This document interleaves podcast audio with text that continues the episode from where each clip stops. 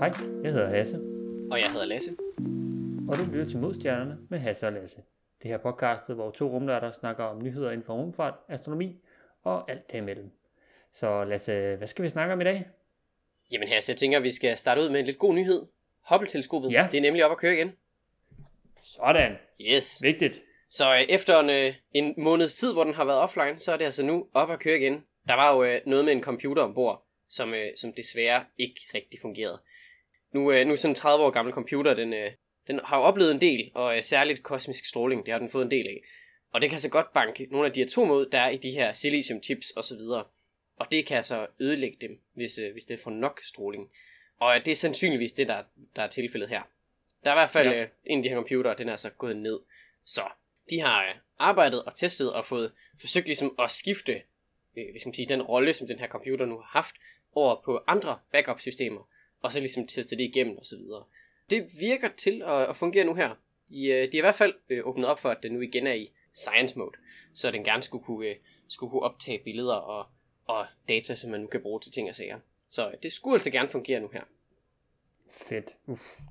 Altså jeg må sige, at øh, det lyder måske ikke meget som en måned i løbet af 30 år, men en måned er, er lang tid, når man lige pludselig ikke har en, øh, altså et Hubble-teleskop at, at bruge. Det er jo altså... Det, det er lang tid at skulle være foruden et, øh, et så stort og så dejligt teleskop. Det har været øh, en, en kedelig måned, men vi er heldigvis op at køre igen. Ja, nu må vi se. Det, det sker jo af til, at øh, der er fejl med Hubble, og desværre bliver, bliver der nok bare flere og flere af dem. Det, det er jo lidt svært at... Ja, så skulle ellers skifte alle computerne ud, men det, det er man nok lidt, lidt forbi. Så Ja, vi, må, vi må gøre, gøre hvad, hvad vi nu kan med, med det, der er deroppe. Så må vi Ja. ja, klare os med det. Så en skønne dag, så dør den jo nok helt. Ja. What do we say to the god of death? Not today. Nice. Den får lige lidt længere. Må vi se, hvor, Godt, godt. hvor længe den klarer sig. Fra, øh, ja, vi kan jo næsten sige øh, i rummet, så kan vi måske tage, ja, måske faktisk, skal vi blive i rummet? Jeg tror, det er måske næsten bedst, fordi at, øh, der, vi skal alligevel derhen øh, på et tidspunkt, for der er jo Jeff Bezos, øh, hans øh, flyvetur nu, der er lige kommet øh, opdateringer på, hvem øh, de, ja, den sidste passager er. Der var jo øh, en aktion, hvor man jo, der var en, der har betalt 28 millioner amerikanske dollars for en tur i rummet selvfølgelig sammen med Jeff Bezos og hans bror, og som vi hørte om øh, for et par afsnit siden med øh, Wally Funk, som nu også skal med, så er der nu kommet nyt om, hvem den sidste øh, pa- passager er. Ja, og hvem er vi ude i her? Jamen, øh, det er jo lidt spøjst, fordi det er ikke personen, der vandt auktionen. Ja, okay. Fordi den person øh, havde lidt problemer med kalenderen. Ja, så er det nummer to, sådan runner-up, der har fået lov at, at få pladsen, eller? Ja, lige præcis. Så det er en fra, som skulle egentlig have været op næste år, som så bliver man sige, rykket frem i køen. Uh, en, der hedder Oliver Damon, uh, søn af en rigmand, uh, som ja, havde en billet til næste år, og nu uh, kom op. Han er kun 18 år gammel. Du godeste. Det, øh, ja, det er jo ingen, eller... Prøv lige at vente, så bliver det jo... Øh, det bliver jo... Så bliver det den ældste og den yngste person nogensinde, der skal ud i rummet. Det bliver det, ja. Det er jo, På samme øh, tid. det er jo noget af en, af en rekord, så. Det må man sige, det er en øh, fed rekord at slå. Altså, jeg, jeg ved ikke lige, hvem der sådan lige tænker, jeg betaler lige 28 millioner dollars, og ikke tjekker, at du har fri i kalenderen. Altså, det er ikke lige sådan... Det kan være, han, øh, han skulle til... Øh, det, det er den der Søren Pind-regel. Det kan være, der var bryllup eller begravelse, han skulle til, måske. Ja, ja, det var... Jeg, hå- jeg håber, det er den, den grund, han bruger. Fordi øh, at betale så mange penge, og så lige at udskyde det, det virker lidt fjollet. Altså, han får selvfølgelig Ja. ja. stadig billetten, men det er da, det er da åndssvagt at, at udskyde det. Ja, ja jeg tænker, øh, Blue Origin giver en voucher på en ny billet, så kan... Jeg tænker, det er ligesom sådan, hvis man har købt flybilletter ved øh, SAS eller KLM eller et eller andet, og man så bare får sådan en voucher til, øh, til en anden billet, man kan bruge senere. Det, Ja, ja, det er nok noget, øh, noget i samme stil. Og jeg vil også tænke, hvis jeg måske havde betalt 28 millioner dollars for det, så ville jeg da håbe, at jeg kunne sådan, undskyld, kan jeg, kan jeg flytte den bare til det senere? Jeg tænker, det vil være lidt træls at skulle, øh, skulle gå glip af de der 28 millioner, man har brugt på sin, øh, på sin fine, fine billet. Tror du egentlig, billetten Ja. er lavet af guld eller et eller andet? Det ved jeg ikke. kunne også være fedt, jeg ved ikke, hvordan det har foregået, om bare sådan ringen til kundeservice, undskyld, øh, kan, er det noget, I kan fikse? Og så skriver de bare, øh, du har desværre bestilt en øh, Blue Origin orange billet. Ja, ja non-refundable eller eller andet. Uff, du godeste. Ja. Ej, det håber jeg da godt nok ikke. jeg kan vide, hvad man siger til... Er det, ringer man bare til, til Virgin Airways og sådan, hej, jeg, øh, Nå nej, det skal ikke Virgin. Uh, Nej, ikke Virgin. Det, øh, det får du ikke noget at ringe til. Jeg skulle lige, det, er- det er. Amazon, du ringer til. Åh gud, Ja. ja. lige at overveje, hvis man skal sidde i deres almindelige, øh, deres almindelige kundesupport. Den kø der. Ja. Ah, må ikke, han har, han har fået et eller andet øh, eksklusivt nummer til, øh, direkte til Bezos næsten. Ja, det tænker jeg også. Ja, man er vel gode venner, når man øh, betaler hinanden så meget. Ja, jeg tænker også. Men i hvert fald, så er det nu, øh, ja, nu både den yngste og den ældste person skal nu øh, snart i rummet. Det er i optagende stund, mm, lige om et par dage her, en 4-5 dage. Så det, er, det bliver rigtig godt at se. Ja, hvor, øh, hvor højt op er det nu egentlig, de skal? Fordi er det, øh, det er jo kun i amerikanske, øh, hvad skal man sige, øh, fra amerikanske øjne, at man er, man er astronaut, når de nu har været oppe der. Ja, lige præcis. De, øh, de skal op over øh, Karman-linjen, så de her, ja, godt og vel 100 km. Okay, det skal de alligevel. Ja, det skal de. Så det Alright. vil sige, sådan internationalt bliver de så også rigtige astronauter. I EU, ja, og i, i USA, så der, der skal man kun op over de her, jeg tror det er lige omkring 80. Ja, det, 80.000 jeg tror, det er kilometer. 87, er det ikke? Noget af den stil i hvert fald. Jo, det er det. Er. Det er 55 miles, så lige en konverteringsfaktor derimellem. Alright. Så ja, så der er nu øh, lidt news der. Sådan. Spændende, spændende. Så der er altså øh, to rekorder, der skal slås samtidig. Det bliver vildt. Når vi så alligevel er ude i, øh, i rummet nu her over Karman-linjen, øh, så kan vi måske lige nævne, at øh, Sentinel-6, den simpelthen er gået i gang med at, at måle havene og, og hvor, hvad skal man sige, vandstanden der. Ah ja, ja, det er en af de her Copernicus-satellitter. Lige præcis. programmet. Nemlig, det, er, det er nummer 6 i rækken der. Øh, de her Copernicus-satellitter, det her program her, det er, det ESA's, eller primært ESA's, øh, hvad skal man sige, deres øh, jordmonitoreringsprogram. Så det er en masse satellitter, der holder øje med jorden, på alle mulige forskellige måder, forskellige dele af jorden også. Nogle af dem holder styr på atmosfæren, der er nogle, der måler, øh, sådan, så prøver de at finde ud af skovbrænde, alle mulige forskellige ting. Sekseren her, den er altså i gang med at måle på øh, vandstanden. Den måler simpelthen, hvad skal sige, hvor højt der er til øh, havets overflade, eller hvor langt der er ned til havets overflade. Og det skulle være ret godt.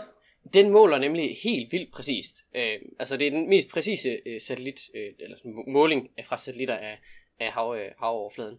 Øh, og vi, vi snakker sådan, øh, man kan måle hvis man siger, havets øh, højde ned til en præcision på 3,5 cm. Så øh, Okay, det er, det er, det er en tommeltot godt og vel til, jeg lige tænker. ja, sådan cirka. Øh, og det er så øh, i en afstand af en god sådan 3.340 km sådan cirka. Så øh, den måler Okay. ret præcist. Den har så også nogle bedre instrumenter med end dens, øh, jeg ved ikke om man kan kalde den dens, øh, dens forgænger, men der er nogle tidligere satellitter, jeg tror de hed Jason 3, tror jeg den hed, den, øh, den forrige, den som den så ligesom tager over for. Øh, og der ja. Har så været to før den også, øh, som sådan har været blevet sendt op her i løbet af de sidste ja, 20 år. Men nu er er Sentinel-6 altså den, den førende, og den, den tager sådan helt over om, øh, om nogle måneder. Jason 3 er stadigvæk i gang. Ja, jeg kunne forestille mig, der er nok øh, er lige sådan en overgangsperiode, hvor det lige bliver valideret, og sådan noget, det, det hele spiller, og man ikke bare sådan tænker, det skal nok gå. Ja, de, øh, de flyver faktisk også ret tæt på hinanden. Sentinel 6 er, den er kun lige en lille smule bagved i, øh, i kredsløbet, så de, de er stort set i samme kredsløb. Øh, og de, de dækker altså lige omkring 90% af, af alle, øh, hvad skal man sige, øh, havene på jorden, altså overfladearealmæssigt. Så, Ja. øh, så de dækker altså langt det meste. Øh, og det her data her, det, øh, det bliver så øh, frigjort og er gratis tilgængeligt for alle, men øh, man henter bare, hvis man, øh, Ja. hvis man vil, den første batch her. Ja, Øh. ja jeg så godt, det, øh, det, det er jo sådan en ting, som jeg tror, ESA gør så meget ud af, så vidt jeg forstod, nu lige stille begyndt at lære mere omkring det, er altså, at hvad man siger, alt det data, der nu kommer fra de her Copernicus-program, det er altså bare gratis. Det er nemlig, det er nemlig free use. Det, det var en af de, af de store ting ved hele det her program her. Det er ligesom, at, at alt det data, der bliver optaget, skal være frit tilgængeligt for alle. Og der er ret mange, skal man sige, øh, bundemænd og sådan noget, der ligesom har brugt det her Copernicus-data fra nogle af de tidligere satellitter, til ligesom at ja, holde styr på deres marker og deres land, og man bruger det til at holde øje med, med skove og så videre. Så alle de her Copernicus-data, det er jo noget, som, som folk ligesom kan bruge. Sentinel-6 data her skal så, så også bruges til altså sådan klimaforskning til ligesom at ja, holde styr på, hvordan vi påvirker verdenshavene, men også til altså, meteorologi, til at finde ud af, hvordan vejret bliver. Ja. Så altså, med, med det data her kan vi forhåbentlig få mere præcise vejrudsigter og ja, få en bedre indsigt i, hvordan vi mennesker vi påvirker verdenshavene, om vi får dem til at stige eller falde, og hvad, om, vi, Ja. om vi påvirker det på nogen måde. Man kan sikkert også bruge det til at tjekke tsunami-bølger og sådan noget. Det kunne man garanteret, ja. Ja, det er jo, det er jo, det, man sige, det er jo så det, det fede ved det her, at øh, dataen bare er gratis, at det giver nogle, jeg tror populært set hedder downstream business, øhm, altså at firmaer kan tage det her data, der er fuldstændig gratis, og så kan de lave en, en, øh, ja, en forretning ud af det på en eller anden måde. Som siger for eksempel med landmænd, så er der måske nogen, der har sat det op for de her landmænd, at de kan bare, altså en form for interface, de kan bare gøre ind sæk, og så skal de sige, at jeg skal bare se fra min tynde land, hvis man kan sige det sådan. Så kan de så kigge på og se udviklingen over tid, fordi de jo selvfølgelig kommer forbi flere gange. Og det er jo, ja, så handler det bare om at finde en, en mulighed, hente dataene, og så arbejde det, så det bliver en form for forretning for folk, der gerne vil bruge, ja, hvordan øh, verdenshaven er. Det er, det er ret cool. Det er så, øh, ja, det er så snedigt at, at have det her system her med, at det ligesom er, at alle bare kan bruge det. Det, ja. det skaber lidt noget, øh, noget business. Det tror jeg er, er sundt for, øh, for hele sådan systemet. Men det er, ja, sekseren her, den er altså i gang. Den er i øvrigt opkaldt efter øh, Michael Freilich, som er en, en forsker fra, fra NASA. Uh, og sådan et uh, nice. fun fact. Han var klimavidenskabsmand ved NASA for nogle år siden. Det var bare lige en, en lille, lille fun fact. Jeg vil nu stadigvæk kalde den Sentinel-6, men altså, den hedder teknisk set Sentinel-6 Michael Freilich. Vi kan måske øh, blive i rummet og ja, komme ind på øh, nok det, der har været en af de store nyheder her den sidste uge tid. Virgin Galactic Unity kom jo op og ned. Oh yes. Yes. Fik du set det? Det gjorde jeg. Det var vældig, vældig cool. Ja, altså, jeg ved, der var lidt, øh, der var det knas på linjen, men det, øh, det kan man måske også forvente, når man sidder i en raket, der bliver skudt op imod verdensrummet. Men ja, det, det så altså både sejt, men også nemt ud. Altså jeg tror, det var lidt sådan, at man blev overrasket over, det var bare sådan, de satte sig ind, jeg tror, de havde, man kunne se, de havde øhm, en faldskærm på, og ellers så er det bare at sætte sig ind, og så øh, lige tage sikkerhedsselen på, og så flyver man op i de her, jeg tror det er, hvad er det, 50.000 fod højde? Ja, hvad er det, er det ikke standard øh, flyvehøjde? Øh, jeg tror, det er lige en tand over det her omkring sådan 16 km ja. op. Ja, en 15-16 stykker, ja.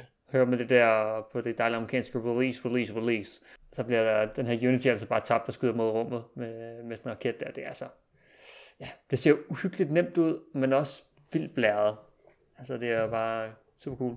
Jeg så også lige, at næste år, øh, i hvert fald, der er en dansker, der har en billet. Ja, det, det så jeg godt. Det, det er også lidt sjovt. Får vi lidt, øh, ja. lidt mere, øh, jeg ved ikke, om man skal sige, astronaut erfaring ind i landet. Men, øh...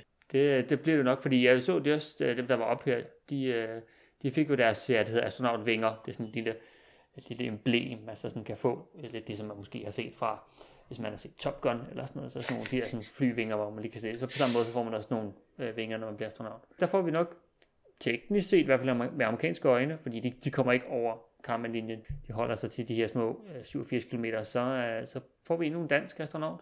Sådan. Stadigvæk, jeg synes, det virker lidt fjollet, at man får et sæt vinger, hvis man er astronaut. Nu kan jeg godt se, at når de nu er amerikanere, så er de jo teknisk set ikke ude i rummet, øh, altså som i over karma-linjen. Så de kan vel ja. stadigvæk godt bruge, bruge vinger netop til at styre sig med, sådan rent aerodynamisk. Men er det ikke ja. en lille smule fjollet at få et sæt vinger, når man bliver astronaut? Dem kan du ikke bruge til noget som helst. Om noget, så skulle du have øh, en, en RCS øh, thruster med.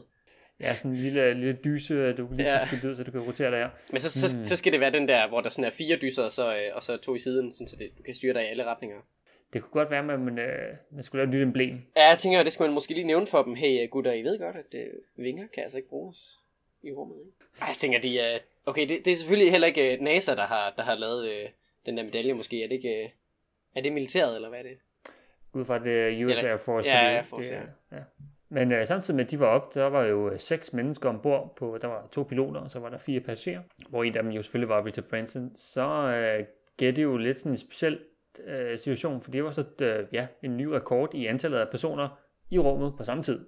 Nå ja, det er rigtigt. Der er jo, øh, hvad var det op på? 16 mennesker? Ja, det er lige præcis det var. Så de var ja, seks ombord på, på Unity. Så er, som vi snakker om fra pausen siden, så var de jo, så er de nu tre kinesere ombord på deres rumstation, og så var der øh, ja, syv ombord på ISS. Så øh, der er simpelthen også en rekord der.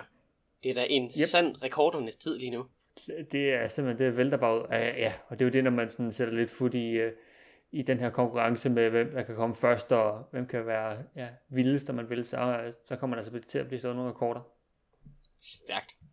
Og øh, nu har vi vist øh, været længe nok her i øh, ja, low Earth orbit omkring jorden. Jeg tænkte måske, vi kunne øh, tage en lille flyvetur lidt længere væk, nærmere bestemt 500 parsec. Ja, ja noget af en afstand, ja god 1500 lysår. Hvad, hvor er vi på vej hen? Ja, vi er på vej hen mod øh, en øh, mulig god kandidat til en kommende Supernova 1A.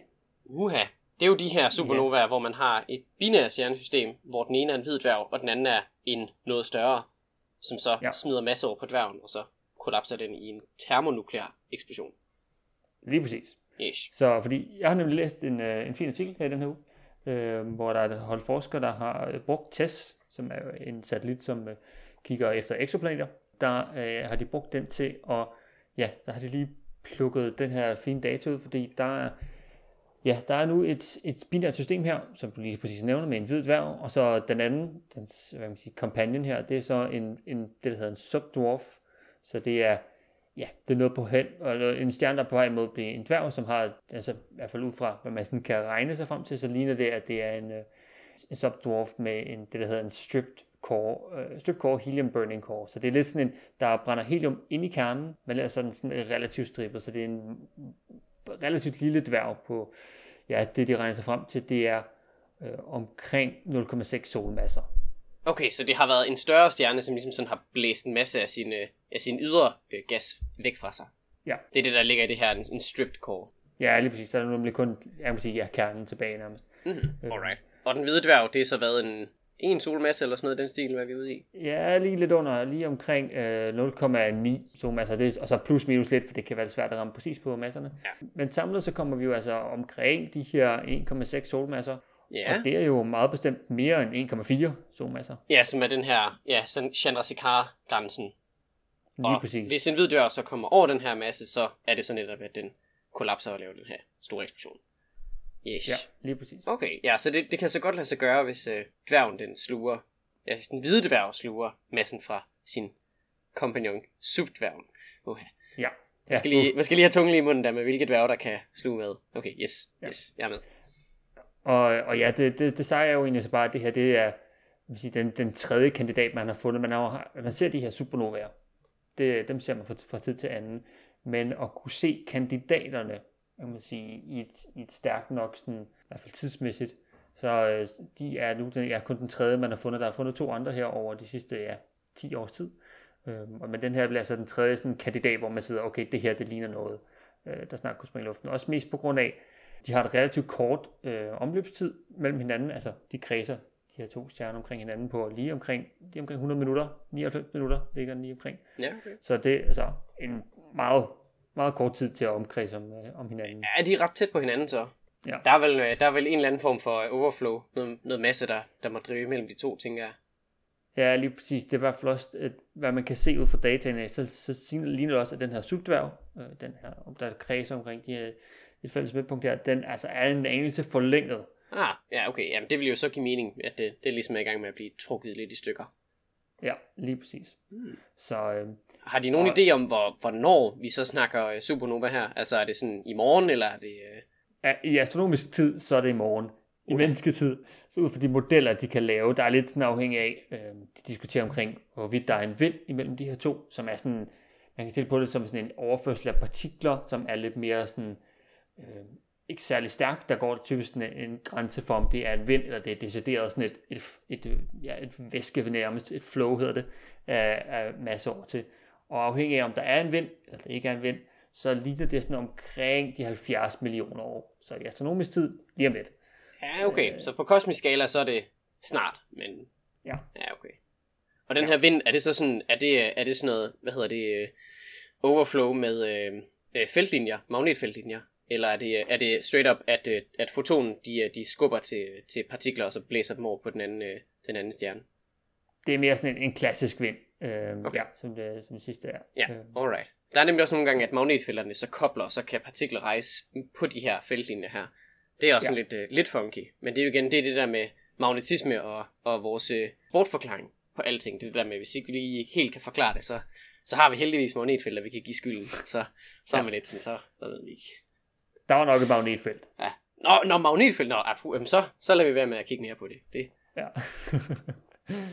så, men ja, og, og håbet er jo lidt, nu er det så kun tredje kandidat her, men at man øh, sige, vil, øh, med nok øh, data vil kunne sige noget mere omkring, hvordan de her supernova 1 a dannes, fordi så du lige nævner, at typisk så, at der er en, en det der typisk på engelsk hedder en single degenerate, altså der er en, der er øh, en hvid dværg, og så er der en kompagnon, som typisk er en lidt større stjerne, som så overfører masse til den her, og så går man så supernova.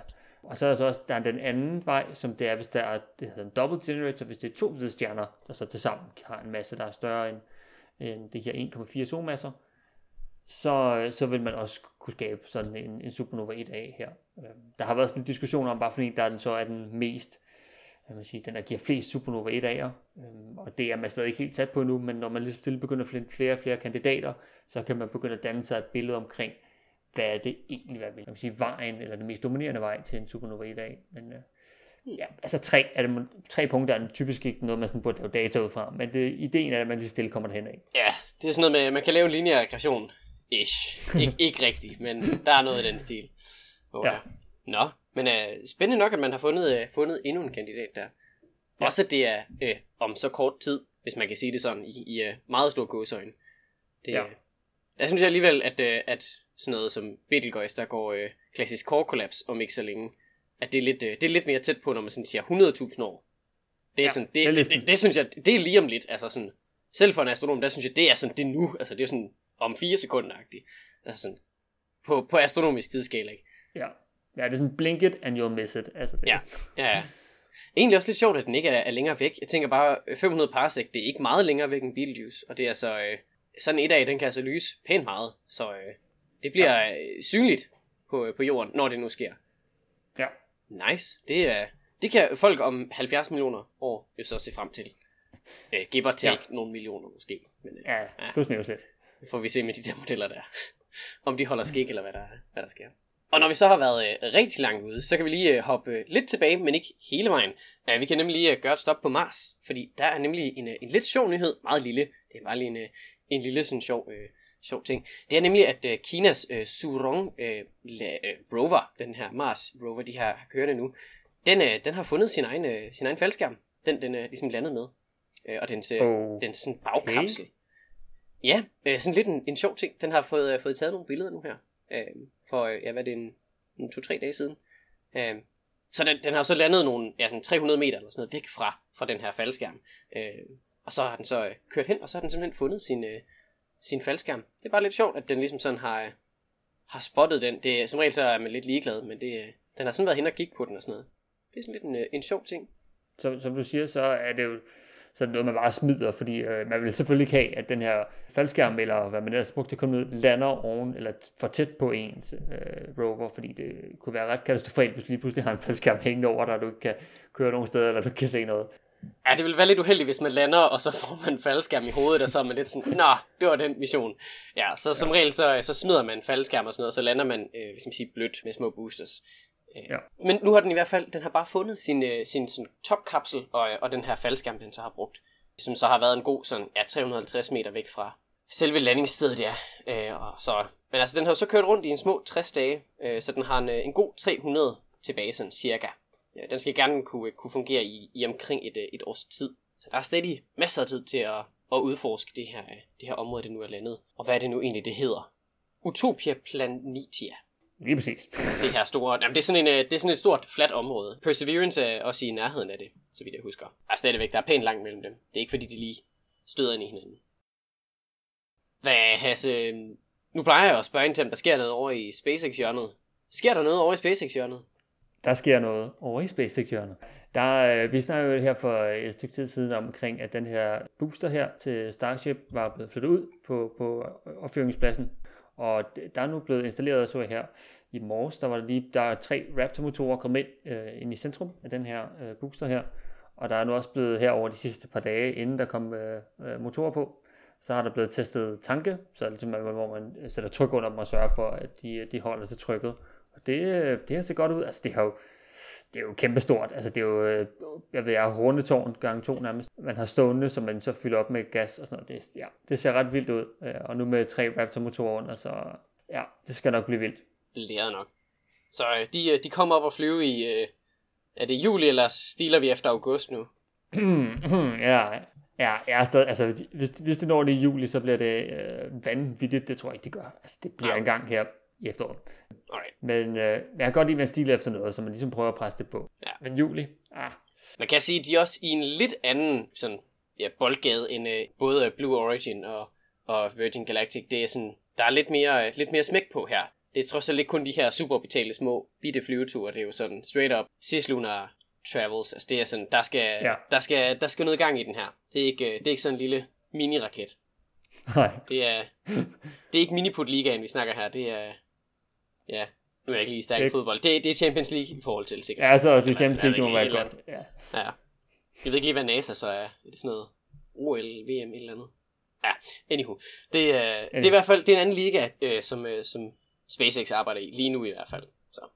Men øh, jeg tror ikke, vi har så meget mere i den her uge. Jeg vil bare gerne sige tusind tak, fordi I lyttede med. Har du ris, ros, ting vi skal snakke om, gode spørgsmål, måske har du en billet til øh, en tur i rummet, så må du meget gerne skrive til os på modstjernerne, snabelaggmail.com. Du kan selvfølgelig også øh, skrive til os på Instagram, hvor du kan slide into our DM's. Og du kan selvfølgelig øh, følge os på Instagram ellers og følge podcasten på din yndlingspodcast tjeneste. Vi snakkes ved i næste uge.